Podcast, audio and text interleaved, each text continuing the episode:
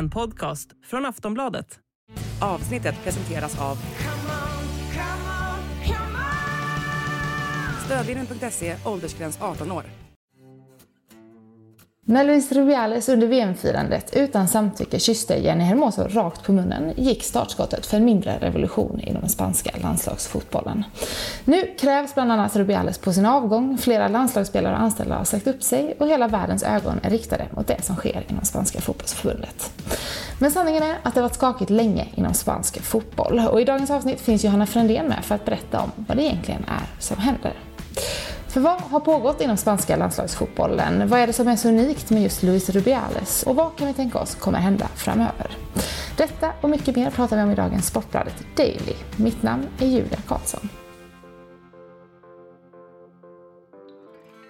Johanna Frändén, den här eh, ja, men kyssen och efterspelet har ju blivit lite startskottet för ett eh, uppror inom spansk fotboll. Vi kan, väl, vi kan väl börja med att prata lite om efterspelet och liksom vilka sidor som har uppstått och hur har allting gått till sen själva kyssen hände? Ja, alltså det som har hänt är ju att eh, direkt efter eh, det här inträffade så kom det kritik och frågor till Rubiales från journalister främst. Och Eh, där han både minimerade det hela och sa att det var, det var ingenting och det var en, en gest eller en eh, kyss mellan två vänner och så vidare. Och från det till att be om ursäkt, utan att det lät sådär jättegenuint kanske, till att eh, Spanska fotbollsförbundet skickade ut eh, en, en kommuniké eller ett pressmeddelande där man citerade Jenny Hermoso som sa att det var ingenting ungefär. Ehm, och sen så med några dagar senare, minns inte exakt hur lång tid, så eh, sa ju hon att hon hade känt sig pressad av, av förbundet att eh, gå med på den här eh, versionen, men att det inte var henne, så att hon tyckte att det var olämpligt och att hon inte kände sig bekväm. Och där någonstans började väl, eller ja, började, men började hela kalabaliken om, ska man väl säga, för att kalabalik var det ju någonstans hela, hela VM kring det här laget ändå.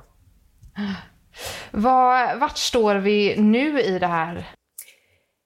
Ja, det som har hänt de senaste dygnen som kanske har varit de mest intensiva är ju att eh, en massa spelare har hoppat av landslaget, sagt att man bojkottar tills vidare, man tackar nej.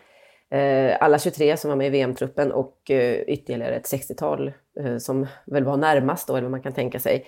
Eh, underförstått, ingen kommer att spela i spanska landslaget eh, under de här omständigheterna.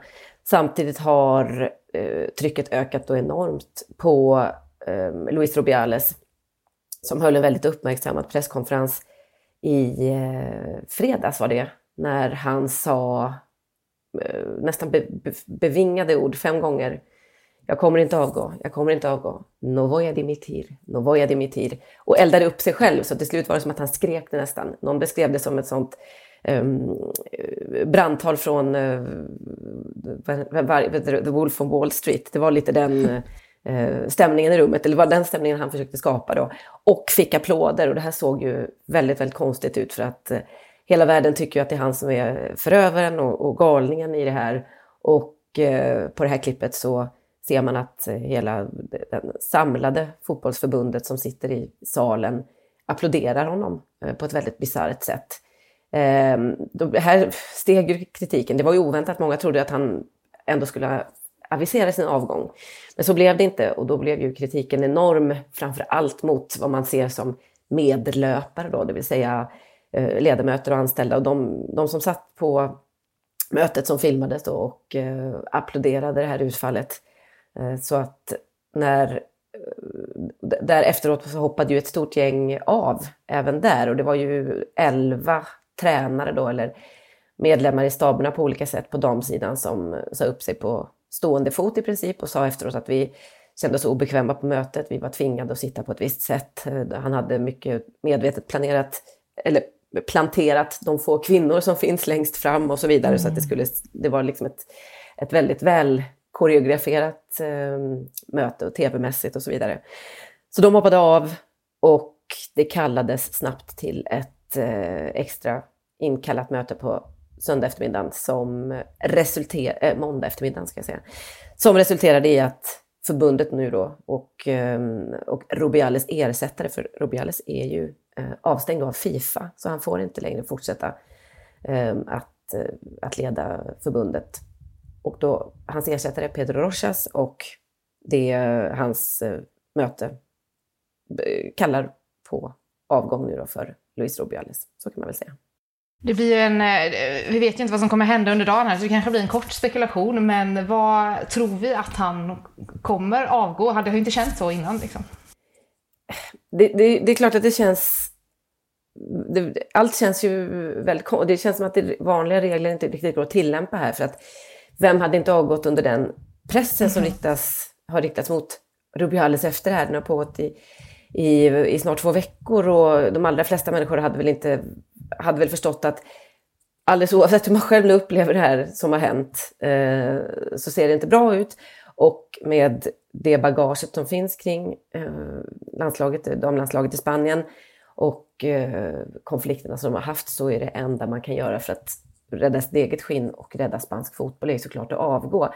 I Spanien så pågår parallellt en debatt om att mm, eh, den här bilden av spansk fotboll solkas ner inför ett eh, eventuellt VM då, att man ska söka VM 2030, att det här inte, kommer, inte ser bra ut och att det inte hjälper den ansökan, till exempel. Generellt pratar man mycket om att, att landet ser väldigt dåligt ut, ett land där man pratar eh, väldigt, väldigt mycket om mäns våld mot kvinnor, sexuellt våld, eh, machismo, då, eh, det som vi skulle kalla kanske sexism på svenska. Och det, det är ett, ett evigt eh, ämne för debatt och mycket mer närvarande skulle jag säga i spanska samhället faktiskt än, än, eh, än vad vi kanske tror. Så det var väldigt många intressen på en gång här som eh, på något sätt sammanföll.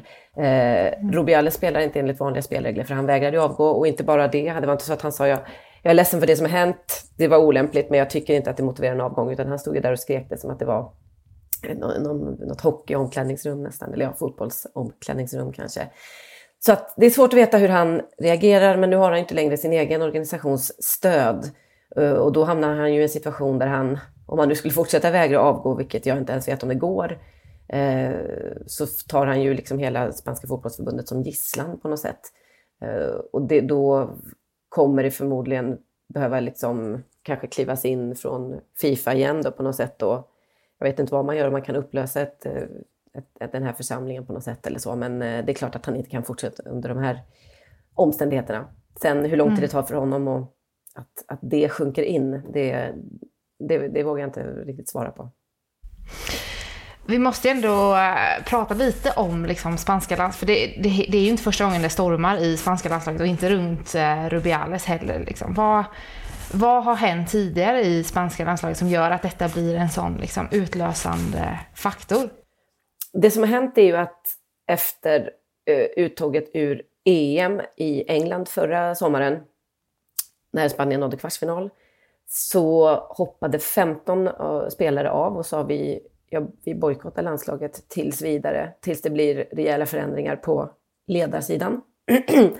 Eh, och den här kritiken har mest uppfattats som att den har gällt Jorge Vilda, som är förbundskapten. Eh, och det är ju den konflikten som har varit eh, ledande på något sätt i det senaste året. Och det var ju en väldigt speciell uppladdning inför VM i år, för att eh, även om några av de här fick komma tillbaks då, eller kom tillbaks, eh, tre av de här 15 så att säga, så stöttade de fortfarande övriga bojkotterskor.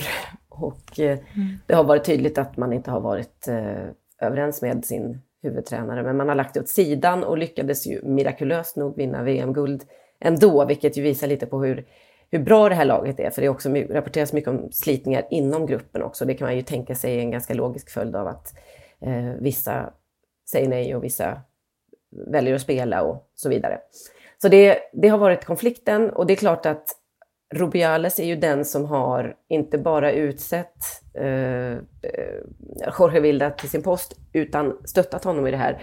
Och inte bara det, utan när den här, det här närmast myteriet förra året ägde rum så stöttade han Jorge Vilda, visade inte på någon förståelse och kallade de här spelarna som hoppade av dem för bortskämda och han sa att de eh, ägnade sig åt utpressning och det ena med det andra. Så han, han var eh, otroligt eh, plump och, eh, tycker jag, man kan säga odemokratisk i det läget. Han är ju ändå, hans roll är någonstans kanske att lyssna på, inte minst eh, den stora majoriteten spelare som ville bli av med Jorge Vilda. Vi ska också säga att han erbjöd honom på stående fot förlängt kontrakt efter VM-guldet, trots att det var uppenbart att spelarna inte vill ha kvar Vilda. Så jag tror att eh, konflikten fick, nådde någon form av kulmen eh, här efter VM-guldet och med den här kyssen. Och eh, Eh, den har blivit en sorts eh, symbol över allt som är fel i relationen mellan, ja, allt som är fel i spanska fotbollsförbundet helt enkelt. Och det är klart att Rubiales är eh, en, om inte den stora boven i dramat. Jenny Hermoso som ju är spelaren som blev utsatt för det här pratar ju om en eh, manipulativ och narcissistisk ledarkultur och allt vad det är. Och det är väl någonstans där som, som man hittar Rubiales. Ja, att det är det som jag kan tänka mig är anledningen till att han, både han och Vilda har fått vara kvar så pass länge som de har varit. Ja, precis. det, är ju, det är ju klart att det är någon form av eh, total förnekelse och, tror jag, utan att vara specialiserad på ämnet, eh, någon form av narcissism som gör att man kan eh, fortsätta och, och, tycka att man är, man är rätt person för det här jobbet och man är oersättlig på något sätt. Och det var som någon skrev också att, i spansk press, Rubiales hade ju egentligen guldläge efter det här eh, historiska VM-guldet. Eh, det var ett superbra läge att eh, gjuta lite olja på vattnet och kanske ja, på något sätt inte sätta sig själv i första rummet men det var ju en triumf för spansk fotboll och den brukar man ju generellt som förbund kunna, kunna surfa lite på. Men istället så gjorde han precis allt fel. Och, eh, det kanske mest chockerande i det här hela, som man inte ska glömma att nämna, är ju att, man inte bara, att han inte bara nekade till eh, det här med kyssen och att Hermosa överlevde, eller upplevde det som, som eh, trakasserier eller liksom ett övergrepp eller vad man ska säga, utan han menade att det var Eh, hon ljuger, det finns bildbevis, det gick ju ut eh, pressmeddelande på något sätt och, från, och kommunikéer från Spanska fotbollsförbundet som kommer direkt från honom såklart, där man menade att man skulle ta, liksom, ta, vidta juridiska åtgärder för att hon ljuger och titta på de här bilderna, ni ser väl att det är... Och det var, jag menar, det var helt... Det, det, det finns ju ingenting, hur man än vrider och vänder på det i det här, som är någonting annat än eh, uppenbart en man som ger en kvinna en kyss och sen är det väl hon som får mm. berätta hur hon upplevde det. Det, går inte, det finns inga bildbevis på att det skulle vara på det ena eller andra sättet det, som, som skulle stödja hans version. Eh, men det visar kanske lite också hur mycket man har tappat kontakten med verkligheten och en enskild, eh, och tror jag vågar man väl säga, toxisk individ som använder ett helt fotbollsförbund och tar det lite som gisslan här och eh, drar deras namn någonstans i skiten, för det här såg verkligen, verkligen inte bra ut. Han är ju också högt uppsatt inom Uefa. Där har det varit eh, tyst från det hållet, eller vad händer där? Ja, precis. Och det är väl lätt att uh, bli lite konspiratorisk och tänka att det, det är inte en, en, en tillfällighet. Um, och det är det förmodligen inte. Att, att Fifa gjorde vad man kan kräva av dem var ju, jag menar, det var ju bra med tanke på att Fifa kanske inte alltid haft det bästa ryktet i, i, eh, när det kommer till vad man ändå får kalla svågerpolitik och så vidare. Men, men visst kan det vara så att eh, en närmare relation till Uefa och eh, inte minst Schäferin då, som är ändå ordförande i Uefa, kan, ha, kan spela in här. Däremot sägs det ju nu att, att den relationen också är iskall och att till och med är det väl så att, att man från Uefas håll förstår att man måste eh, ja, man måste på något sätt, vägarna måste skiljas från Rubiales, hur mycket goda privata relationer man än har med honom. Men det återstår att se för att eh, förr eller senare kommer det väl ett utlån från Uefas skull. Det är i alla fall väldigt tydligt att eh, de spanska fotbollsdamerna har stått ganska så ensamma i det här, även om de har haft den spanska opinionen och kanske hela världens opinion med sig. Så eh, har det inte, och så många fotbollskollegor förstås som också har har eh, teamat upp och visat sitt stöd så har eh, institutionerna har väl varit lite sådär i eh, att välja sida. Vad tror du att vi kommer få se framöver i det här? Kommer Rubiales exempelvis någonsin kunna ha en maktposition inom fotbollen? Nu precis på morgonen så såg jag att det var på tapeten att kanske stänga av honom i 15 år från precis det som du säger, och makt eller positioner överhuvudtaget inom inom spansk fotboll i, i första hand. Då. eh, jag tror att när det här lägger sig och folk får lite perspektiv på det så är det förmodligen någonstans där man kommer landa. Det här är ju en, eh, en, en eh, exceptionell historia på många sätt, där han, hur man än vrider och vänder på det, är den stora boven. Och det är väldigt svårt att se att, att det kommer bli något annat och att någon eh, inom fotbollen, på alla fall på högre nivå, kommer vilja associeras med Rubiales.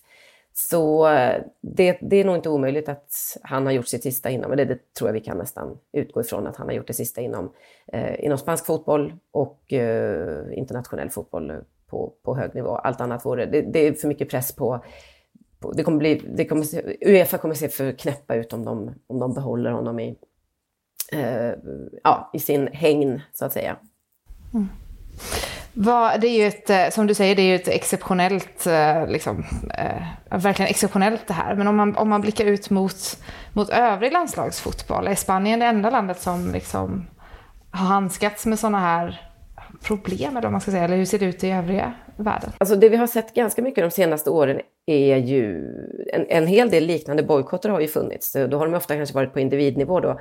Ada Hegerberg bojkottade ju norska landslaget i ganska många år eh, för att hon tyckte att Eh, ja, ledningen var dålig. Så att grunden fanns ju där också då.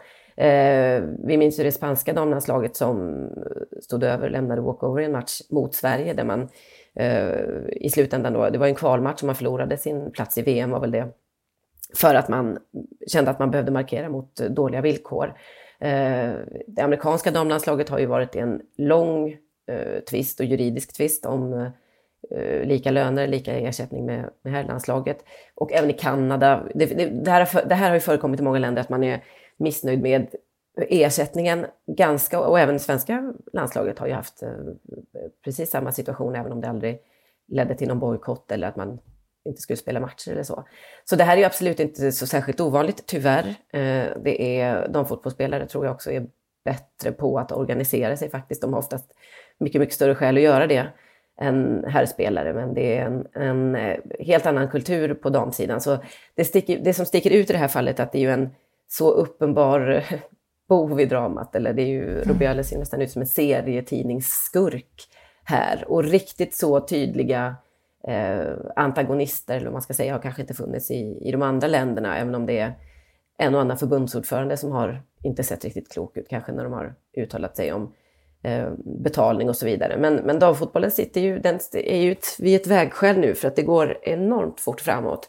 Och eh, framförallt på klubbsidan så har professionaliseringen och eh, pengarna liksom kommit in på slutet. Och, eh, där, det är ju lite klubbarna som driver, skulle jag säga, faktiskt utvecklingen framåt. Å andra sidan är det inget som är större än ett VM när det kommer till eh, synlighet och eh, stjärnstatus och liksom att bygga legender och så. Så att eh, det är en hel del förbund som har varit utsatta för liknande saker, men så här extremt som det har varit i Spanien, eh, det finns ingen annanstans, mig veterligen. Nej, det blir eh, intressant att se hur det utvecklas framöver nu. Tack till dig Johanna Fredén för att du vill vara med i dagens Sportbladet Daily. Tack! Du har lyssnat på en podcast från Aftonbladet. Ansvarig utgivare är Lena K Samuelsson.